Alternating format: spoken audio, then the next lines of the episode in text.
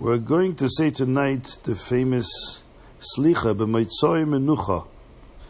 This um, Pisman is follows the Hebrew alphabet, Aleph Beis. S Yamin is Aleph, and then Betzedek Nekad is Beis. Every letter has its own sentence, with one exception. Nun and Samach. Nun and Samach is no Sagvim.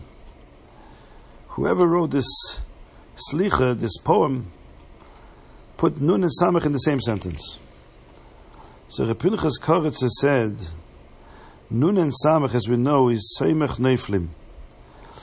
In Ashrei, but they didn't put separately a Nun.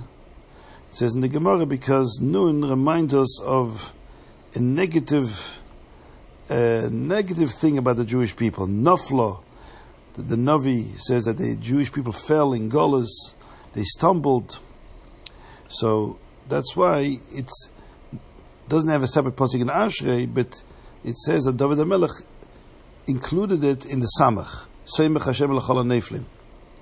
But here the Nun is before the Samach, no Sagvim. So he says like this Nun and Samach spells Nes.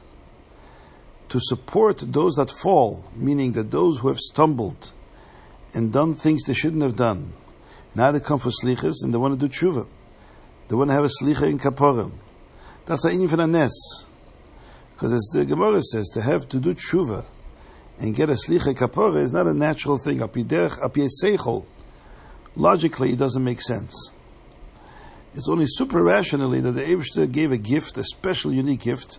As the Gemara says, tshuva kod. The concept of tshuva is higher than the world, it's higher than nature, higher than, than reason. And with that power, we have the ability to change around our past.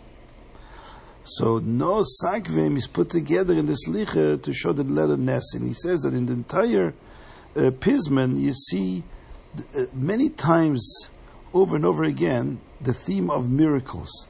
Mafli tzoyekecha, mafli plois, the one who makes wonders. filecha. So there's the there's the um, it's, it's emphasizing that the whole you of slich and kapora comes from a place which is higher than nature.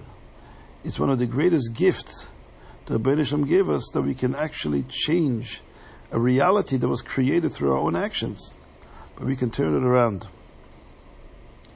And actually, in the Kapitel Kufyutes, there David HaMelech did include Nun separately.